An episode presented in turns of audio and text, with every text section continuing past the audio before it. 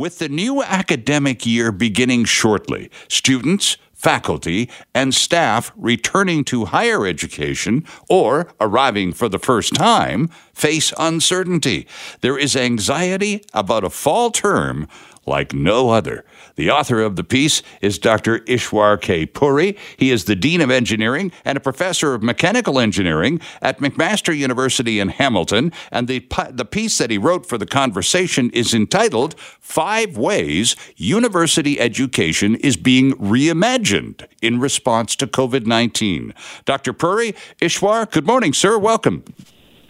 Good morning. Thank you very much for having me. Well, it's a pleasure to have you with us. Uh, this is indeed an unprecedented time for educators at uh, all levels of the education system, Dr. Puri. What, uh, uh let's talk a little bit about the sort of uh, institutional changes that all schools, regardless of whether they're for little kids or post secondary students, are going to have to make. So we've made changes already, and we did these very rapidly and in real time. Our challenge is to now solidify these changes. When we first, for instance, made the changes, the philosophy was the pandemic is here, good enough is just good enough. But now we have to have the philosophy that good enough is just not good enough. We need to give students an awesome experience. And so in the article, I've laid out five ways by which we can do so by leveraging the changes that we've already made. Okay, now let me let me just add one more sentence. So this is my favorite sentence in the whole article.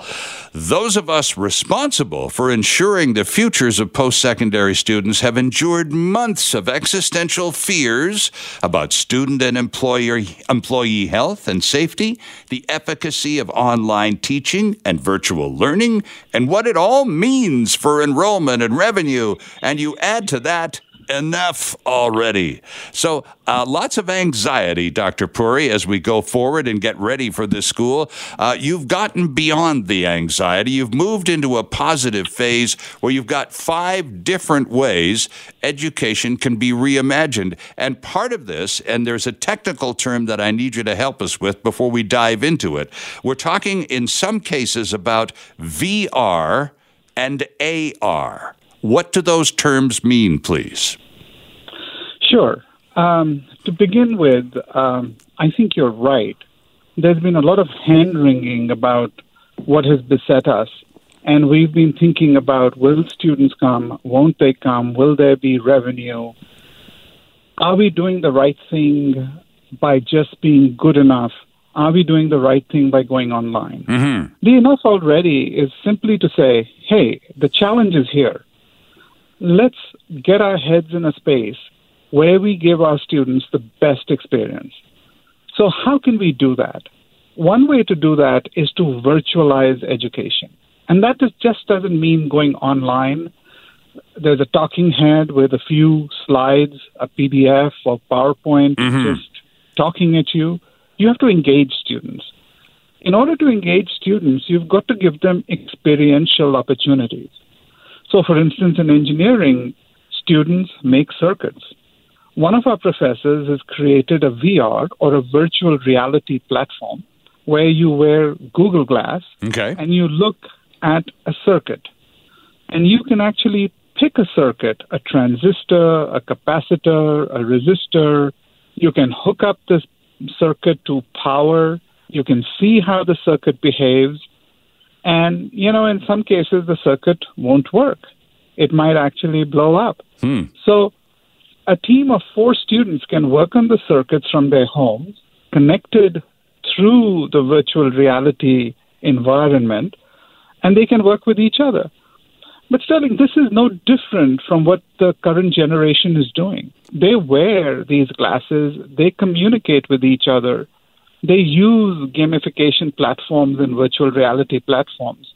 It's just that we are late to the party and we have to now ramp up our efforts. And, and you certainly have willing subjects, and, and you're right, Ishwar, because uh, the kids uh, that are uh, using the technology as you have an ac- academic application for it, you're right. They, they play with this stuff all the time and with each other uh, using the. So the, the, the idea here, and you use the circuit as an example. So you would have, say, a cluster of four students working on a project together, which is certainly a very normal sort of thing, except that the four students working on the project simultaneously, they're not just at home on their individual laptops or computer terminals, they're all wearing those virtual reality goggles, right? That's right. So they're and all seeing get... the same image at exactly the same time. That is absolutely correct. So you're bang on target there. Now, these virtual reality goggles, they can wear expensive ones or inexpensive ones, okay. like Google Google Glass. So I think that access is very important. You want to make the technology inexpensive that the a wide variety of the of the demographic can make use of it. So there's a way to do online learning by virtualizing it uh, properly. And we've got to get away from just regurgitating material as one would do in a lecture and really, what the pandemic tells us is if we are able to do that, we can get away from the rote learning that we've invested in for so long. We can go towards experiential learning where students can actually have experiences, or we can even go to what is called challenge based learning, where you pose a challenge to a team of students, they come together, they do some independent work, they are mentored by professors, by instructors, by teachers and as they solve the challenges, they learn. They learn separately. They they they they, they learn the subject material. They mm-hmm. become subject experts, but they also learn how to work with each other to solve problems. And as you know, the problems of the world right now are quite intractable. The opioid crisis, climate change, and so on. So I think we have to move towards project based learning, experiential learning, and challenge based learning and the pandemic gives us an opportunity to do exactly that. Well, Dr. Puri, you're onto something, sir, because the pandemic has created, again, necessity being the mother of invention. Uh, all of a sudden, and we had an experiment here in British Columbia. We did actually have school for the month of June, basically, before, and it was a dry run. The ministry was right up front about it. They said, look, uh, you don't have to send your kids back if you don't want, but we'd sure like it if you did because we need to do a dry run for what's going to happen in September. And so lots of kids stayed home, but lots of kids went to school, and and they so teachers had an opportunity to experiment with social distancing and various other logistical realities. But during that time, also, Dr. Puri, parents were, however unwillingly in many cases, suddenly becoming substitute teachers and learning about the online experience. And so there you were with your laptop or your your iPad or whatever, and and back to your point point about the sort of single platform. Okay, here's here's we're substituting the classroom experience for what you're seeing on your laptop. And yes, here's my face and here are a few slides pertinent to the subject matter.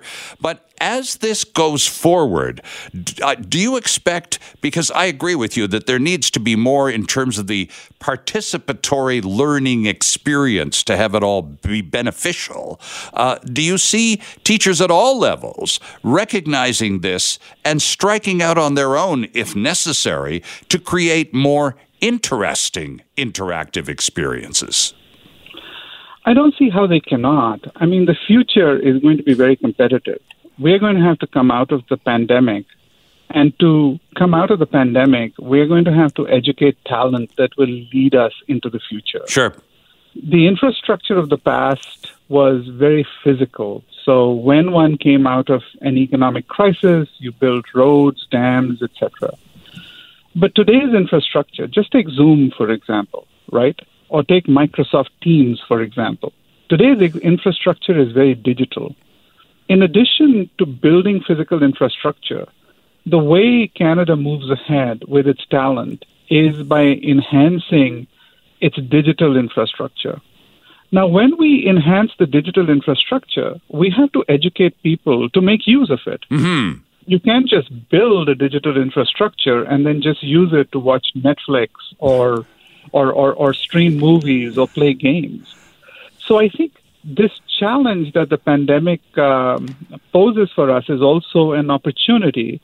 And I don't see how we can't uh, make use of it to enhance the economic strength and the competitiveness of our country. We're having a conversation about post secondary school with uh, Dr. Ishwar Puri. Dr. Puri is the Dean of Engineering and a professor of mechanical engineering at McMaster University in, in uh, Hamilton, rather, and wrote a piece uh, for theconversation.com entitled Five Ways University Education is Being Reimagined in Response to COVID 19.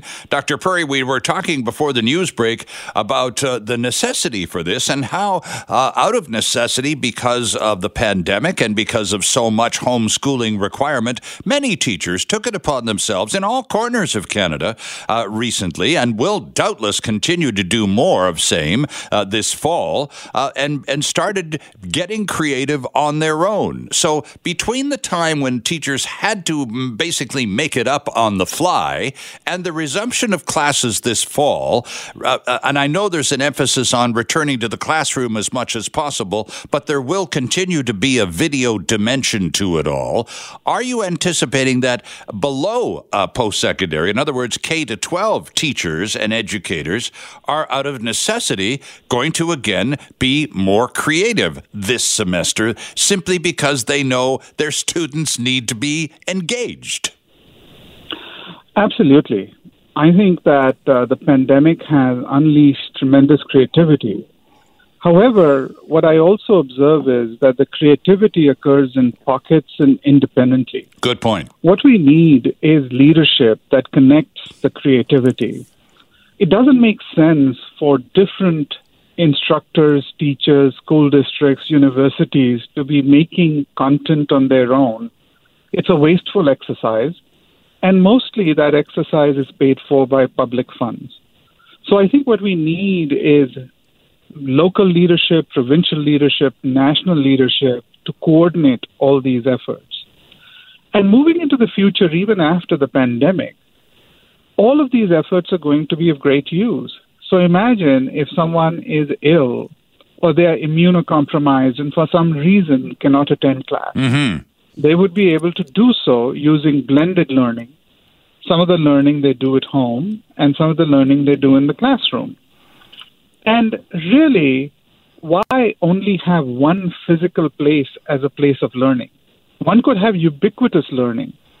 And I'm not only talking about traditional students, but think about students that are non traditional who might want to retool themselves after the pandemic. Mm-hmm. They might want certain skills and competencies, but they're unable to go to a physical place. They could then be taught in a very intelligent manner where some of the learning occurs online and then some of the learning that they would experience would be in a physical space where they would actually do something, interact with people, collaborate on projects and so on. Right. Dr. Puri, you talk about in the course of the article about uh, the ways in which universities uh, in the future will be reimagined. You talk about ending the credit hour. What does that mean? So in 1906, Andrew Carnegie, who's who was an industrialist and a philanthropist, sure, wanted to come up with a pension system for post-secondary education educators, you know, instructors, professors in universities. And so, uh, after a lot of discussion, uh, because of his efforts, the pension system was based on instructor workload. And at that time, there was consensus that an instructor in a course taught three credit hours, which means three hours a week. And then, of course, they did extra work in marking and in uh, meeting with students, etc. Mm-hmm. But their contact time with students was basically three credit hours, and based on that, they would build the pension system. Now, a hundred odd years later, we are using that system, which was developed for instructor workload, to actually uh, measure learning. So if you think about universities, they typically build their curriculum in three credit hour blocks. Uh-huh, and then okay. they stack those blocks. Mm-hmm. So you take a course, it's three credit hours, then you take a subsequent course, and you stack that up. And then you stack up 120 credit hours or 130 credit hours, and depending on university and degree program, you get a degree. Now, it's absurd that a metric of instructor course load is used to measure learning because learners have different styles. And by the way, uh, this only measures lecture based learning, which was the predominant mode in 1906. Exactly, yeah. That's right. It doesn't measure, you know, project based learning, mm-hmm. challenge based learning. It doesn't tell you anything about the human skills and competencies of the student, uh, of the learner. I mean, are they are they creative? Can they design something? Do they understand how to work with different people? Do they understand big problems? And so the plea that I'm making is let's end this credit hour and have a more rational measure of learning that can actually certify students in such a way that their employment outcomes are very clear to employers who want to hire them. Sure. Doubtless there's lots of enthusiasm among students for these changes that you're suggesting, Dr. Puri. However, they will affect mostly staff. What sort of appetite do you detect amongst your peers for such change?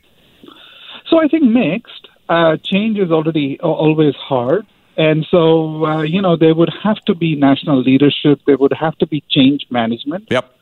For change management, the first thing you need to do is create a sense of urgency. And I think the pandemic has created that sense of urgency.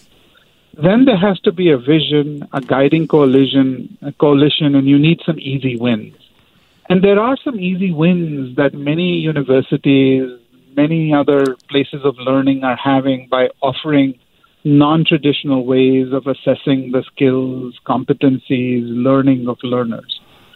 And then, of course, you know, once you have the easy wins, then you can get people to jump on the train. And uh, so it's going to be a process, but I think we should start now. Yeah. And I think it's going to be healthy for Canada. I agree. Uh, final question to you, Dr. Puri, and we are grateful for your time this morning. Very provocative stuff. There are a lot of Canadian post secondary students heading back to something or other resembling what they remember from last year, heading back this fall, many of whom are anticipating a, shall we say, less than stellar uh, educational experience, to use your phrase, and it matters a great deal. So some of those students are saying, look, it's not going to be anywhere near the same as I'm accustomed to or expecting. So as a result, I'll, I'll play ball. I'll go along with whatever you got going on because I need the credentials and I need to move forward in my life. But I don't think I should pay full the full pull dollar, the top dollar, for an experience I know I'm not going to get. I want a discount.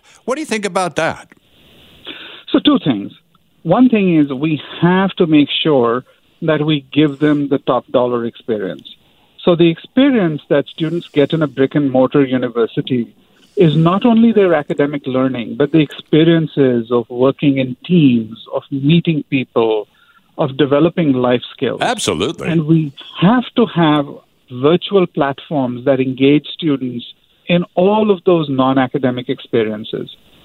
The second thing I would say is that all of this transition that we are making towards virtual learning and engaging students on virtual platforms is very expensive. Mm-hmm. We don't have the infrastructure, and we are building that infrastructure, and it requires talent. And the talent that we have today that can really make use of that infrastructure is expensive. And so, online learning, virtual learning, if done well, can be somewhat as good as face to face learning. I don't think it's ever going to replace face to face learning, but it is expensive. Mm-hmm. Interesting stuff, Dr. Puri. I have to leave it there, sir. I'm very grateful for your for the opportunity to have you on the program and have this this conversation. I'd like to keep your phone number, and as we get going into the academic year, maybe give you a buzz in a couple of months and see how things are playing out, and particularly how how perhaps the need for what we've discussed this this morning has become even more apparent and crystallized. Thanks again for this morning, Ishwar. It was great to speak to you, sir. Thank you, Sterling, and I'll be very happy to come back. Excellent. You're a great host. We'll look You're forward to host. it. Good stuff. That's Dr. Ishwar Puri from McMaster University, where he is the Dean of Engineering and a Professor of Mechanical Engineering. We have a guest joining us from Toronto from Restaurants Canada. And restaurant owners, by the way, issued a stark warning to federal policymakers this week on Wednesday, saying that more than half of all Canadian eateries could go out of business in the next three months as the pandemic continues to discourage people from dining out. Now, Restaurants Canada is a lobby group representing 30,000 firms, and they've been meeting with federal officials calling for a range of supports for the food service sector, which has been clobbered by COVID 19 uh, over the last several months. Joining us from Toronto is the Vice President for Central Canada of Restaurants Canada, James Rilett, is with us. Mr. Rilett, James, good morning. Thank you for joining us, sir. Well, thanks for having me, Sterling. Well, it's a pleasure. We had David Lefebvre on a couple of weeks ago about this, and since that time, uh, your efforts have continued virtually nonstop with the feds. Uh, and now, tell us about uh, this warning came Wednesday uh, or this week, James, because of more meetings with the feds, and you're really zeroing in on a couple of key issues that you see as vital to the survival of the restaurant industry, and those are the CERB and rent relief. Expand on that, if you would, for us, please, this morning. Um, yeah, well, the the main things are, are uh, the wage subsidy, uh, that which is basically most restaurants that are pro- uh, that are uh, being are able to open. It's because of the wage subsidy Right. paying uh, the subsidy, and uh, the, you know that money goes directly to the employees, and that that allows them to to to be open. So. Um, we're saying let's keep that going. Uh, it's it's helping. It's helping employ people. It's helping keep businesses open. And this uh, pandemic's going to go on a while, especially in the restaurant industry. We're still going to face restrictions for a while, so that needs to continue. All right, let me let me thing- interrupt James just for a second because I misnamed it. I, I was referring to the CERB, and of course, uh, we're talking about, as you say, the Canada Emergency Wage Subsidy, which is another program and even more critical to the success of the survival of restaurants. Yeah, it is, and and and that's there's so many acronyms. It's hard to keep them track. Yeah, I know, I know. Um, and the other one is the uh, what we call the CECRA, which is the Canadian Emergency uh, Rent. Con- or, Oh, sorry, rent. See, I don't even know. Uh, anyway, it, it helps with rent, and uh, the problem with that program is that uh, landlords have to sa- sign up for it. And Right. We've seen a reluctance for for landlords to sign up.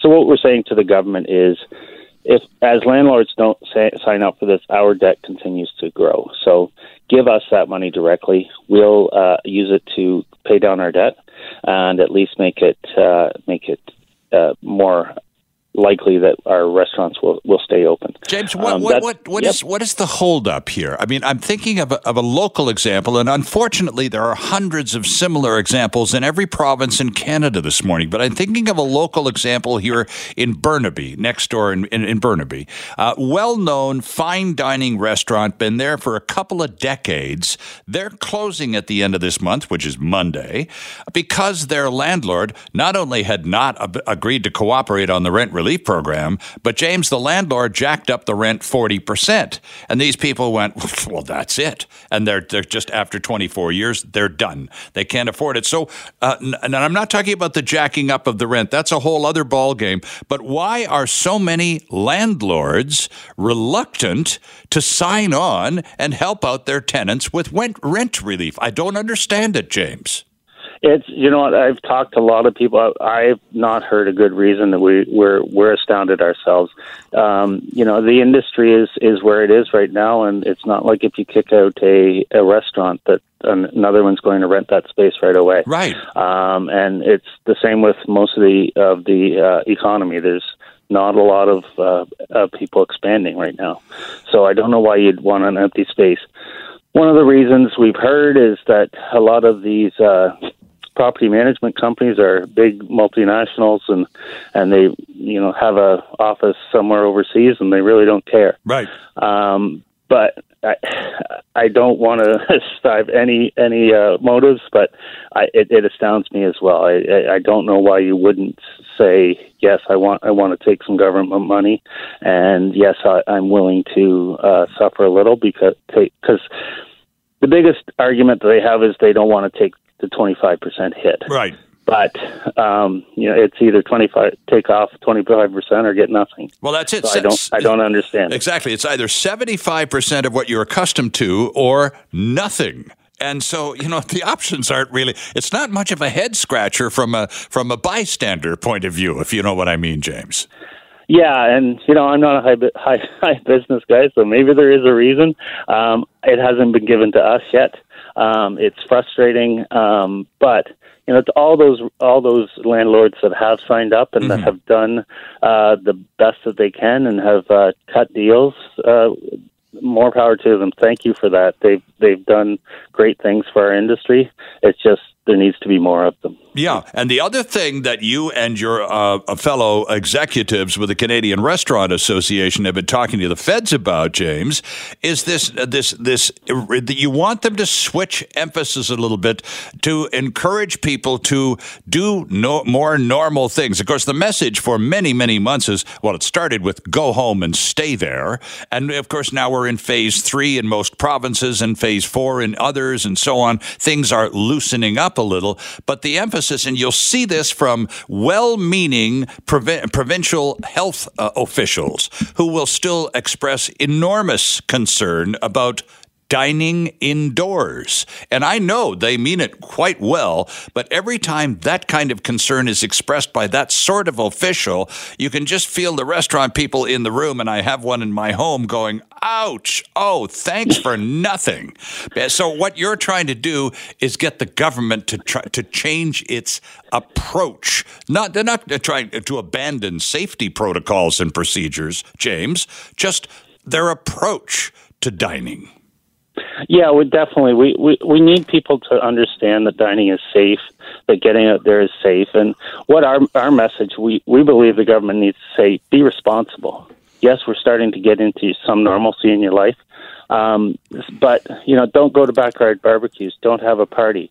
Go to a restaurant where it's where people are taking care of your safety, who are cleaning the restaurant thoroughly, um, where you will be socially distanced you get a little bit of normalcy back to your life, but you're being responsible and you're uh, you know you're allowing to yourself to uh, live normally for for a little bit anyway. And it sure feels good. Had lunch on a patio just a couple of days ago, James, and it felt positively, fabulously normal. According to restaurantscanada.org, before the start of the COVID-19 pandemic, Canada's food service sector was a 93 billion dollar industry, directly employing 1.2 million people, providing Canada's number one source of first jobs and serving 22 million customers customers across the country every day.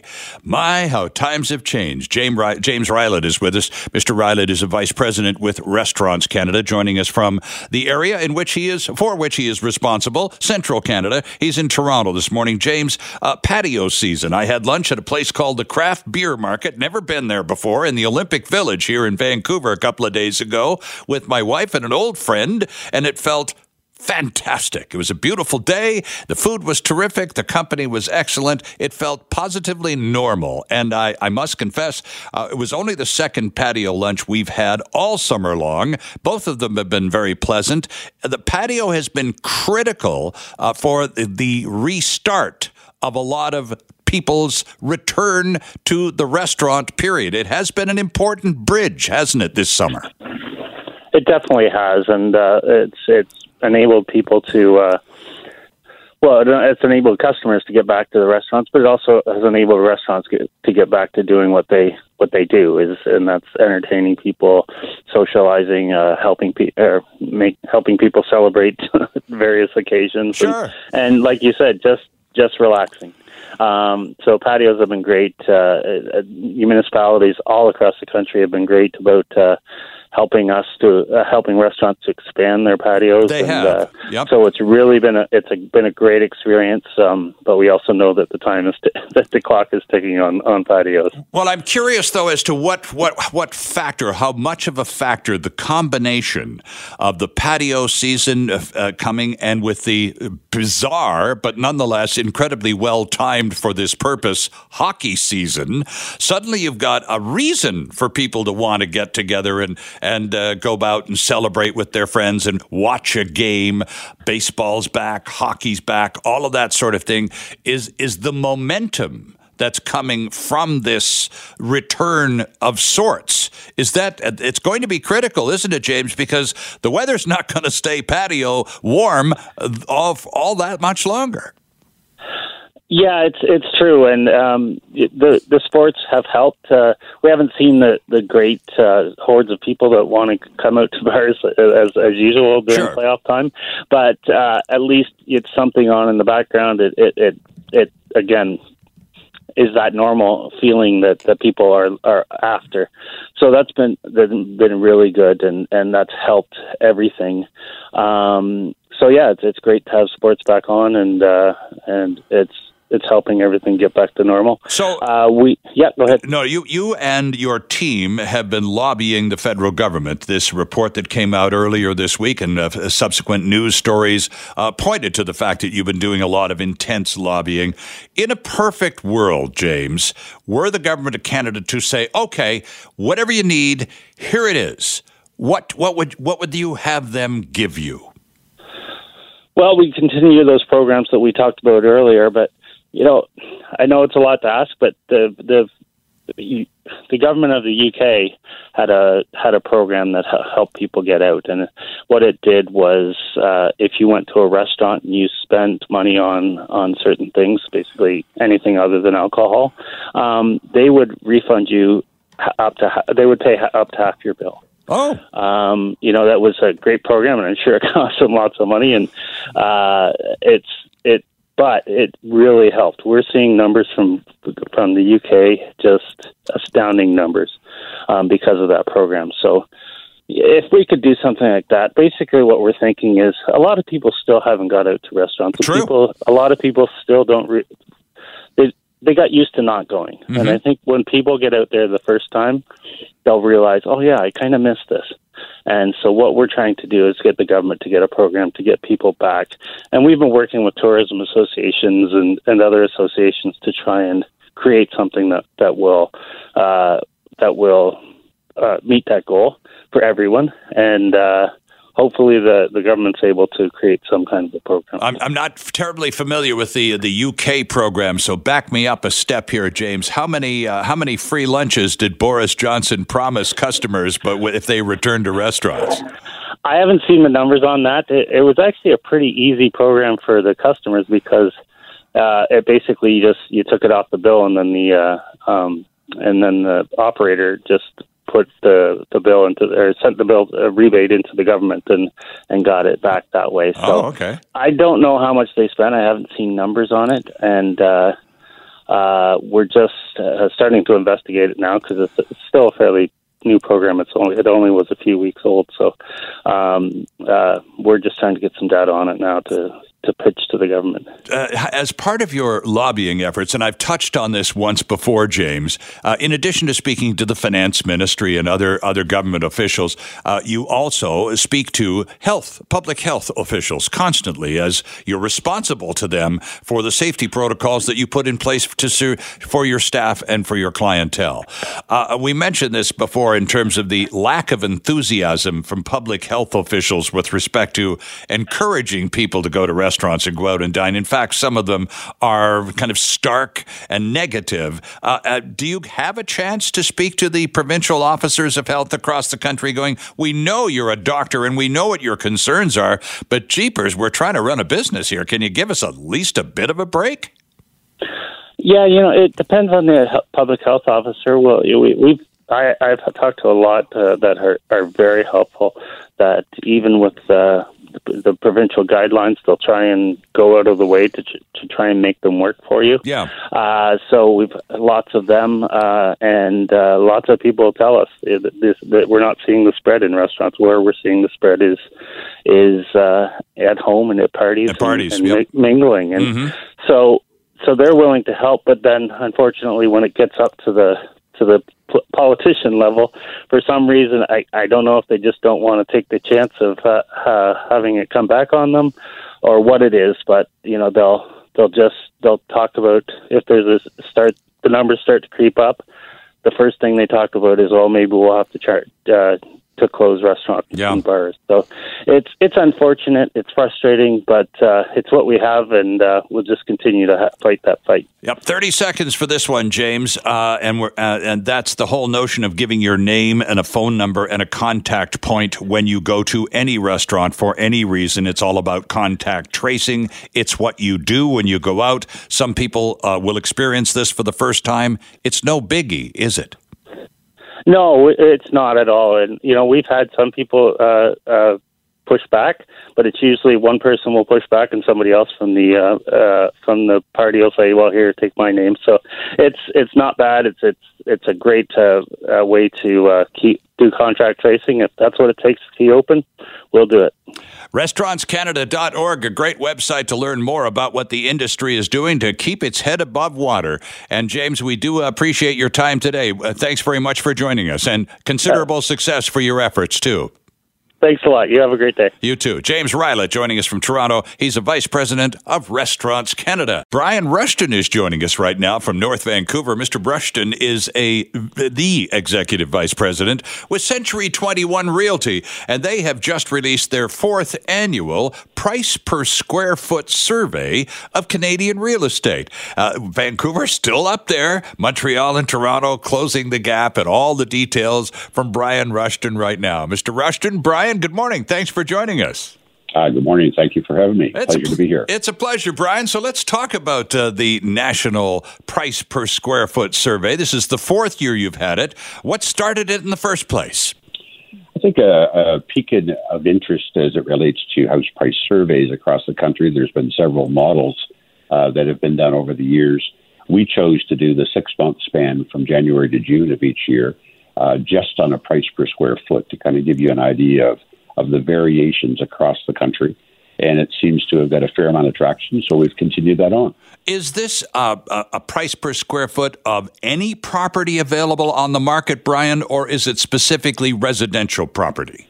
specifically residential or condos or semi-detached and Oh, detached. okay. Uh, yeah, we've got uh, variations in some markets where we don't have the availability to get the condo prices and so on. But yes, truly uh, specifically to residential real estate. Well, you know, I mean, the some of the old cliches just came rolling out of the out, out of the woodwork when I started looking at this. You know, and, and again, real estate is not national. Real estate is definitely local. And oh my gosh, what a huge country we are, Brian! Look at this.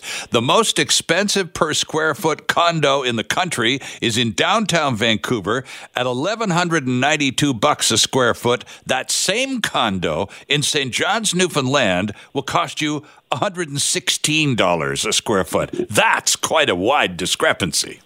Quite a quite amazing from one uh, from one coast to the other. No question about that. And of course, Vancouver has been kind of the jewel of of the west coast or of Canada for for investors as well as for people wanting to live in downtown Vancouver.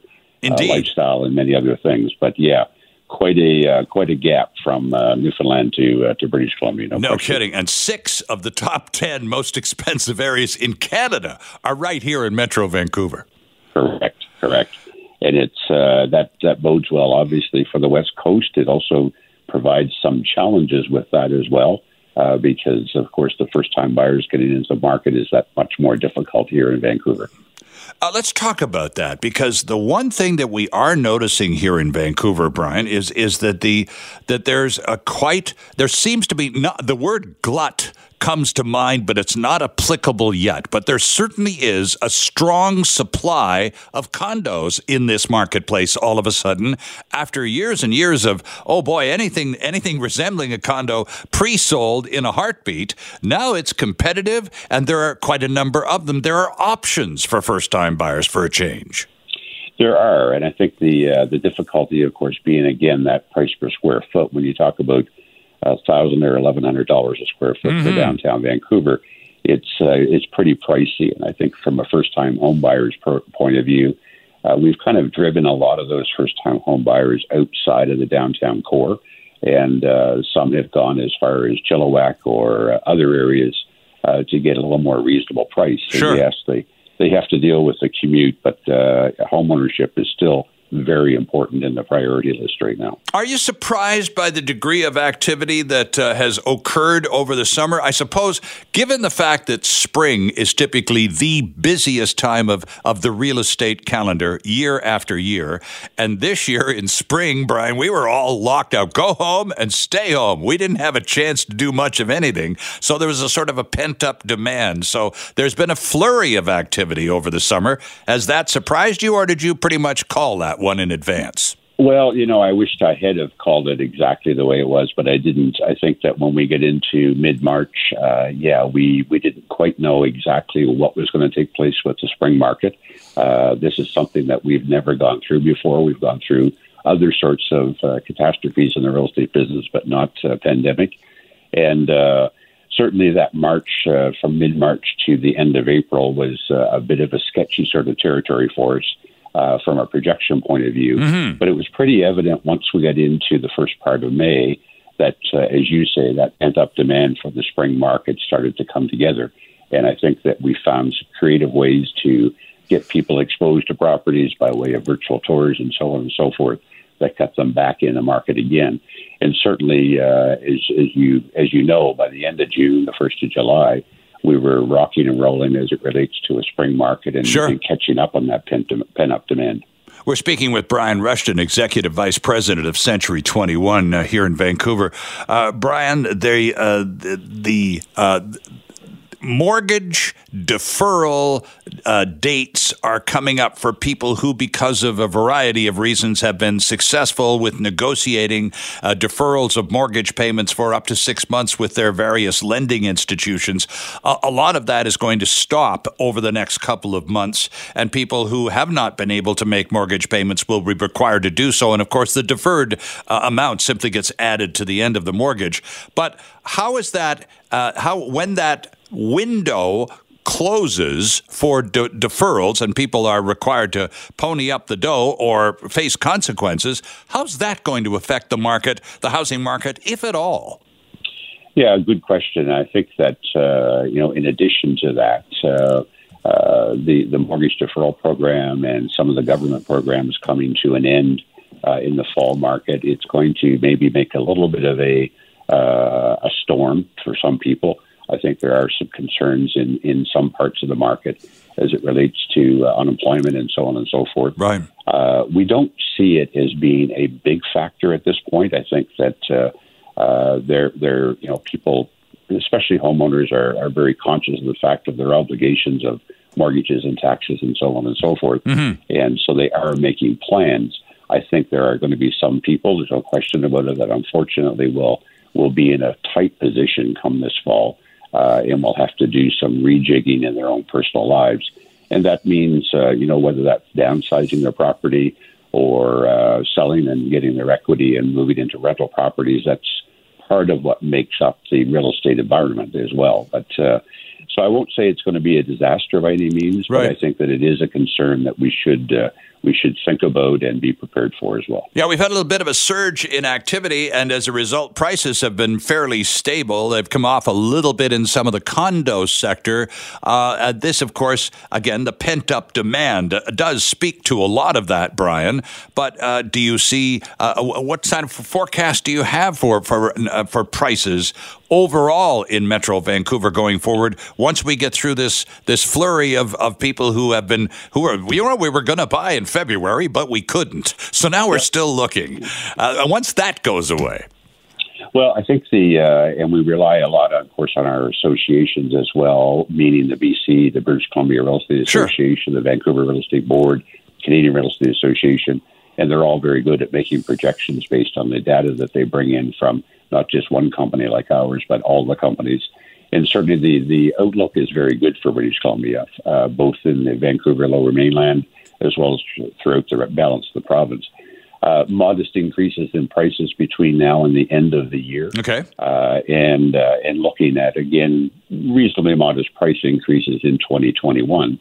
Uh, that's as far as they've projected at this particular point. Uh, the activity level we believe is going to still remain brisk, uh, regardless of pricing, regardless of areas and so on and so forth in British Columbia. It's still a pretty popular place to live. as many other markets are across the country as well. So I think that we're generally uh, quite bullish on the market for the fall. As you know, our particular uh, price per square foot survey uh, just takes a snapshot of six months from January to June. Right. But certainly after June uh, into the July market, uh, it really opened up in, and especially around Vancouver and Fraser Valley. So uh, again, optimistic on uh, the balance of this year. Yes, there's going to be some footnotes as we've talked about as it relates to mortgage deferral program and a few other adjustments. Uh, but certainly, uh, we're going to come through that and 2021 is looking pretty good at this point as well. All right. And if you want to uh, find out more about uh, why uh, you live in the most expensive area in Canada, all the details are at century21franchise.ca. All the survey, the 10 most expensive and 10 least expensive cities in Canada, all mapped out right for you there, uh, courtesy of Brian Rushton and his crew at Century 21. Brian, thanks for joining us this morning. We appreciate your time very much. My pleasure, sir. Anytime. Always a pleasure. All right, good stuff. Brian Rushton in North Vancouver this morning, and there's your price per square foot survey of Canadian real estate for 2020. Hi, it's Shauna, and I might be a bad parent because my kids think french fries are vegetables. Hey, it's Ryan, and I might be a bad parent because I went out for wings when my wife was in the hospital after giving birth. Johnny here. I might be a bad parent because in my house, the tooth fairy gives pocket change. But we're not alone. Len emailed us and said his six year old daughter's Tarzan moment going from love seat to lazy boy by curtains made him more proud than any dance recital. and Andy left his two year old at the rink. All right, guys, I'm sure we're not alone. Like Andy's kid. For stories and confessions like this, make sure you check out our podcast. It's called Bad Parents, and it's available wherever you get your podcasts. I left a glove at the rink.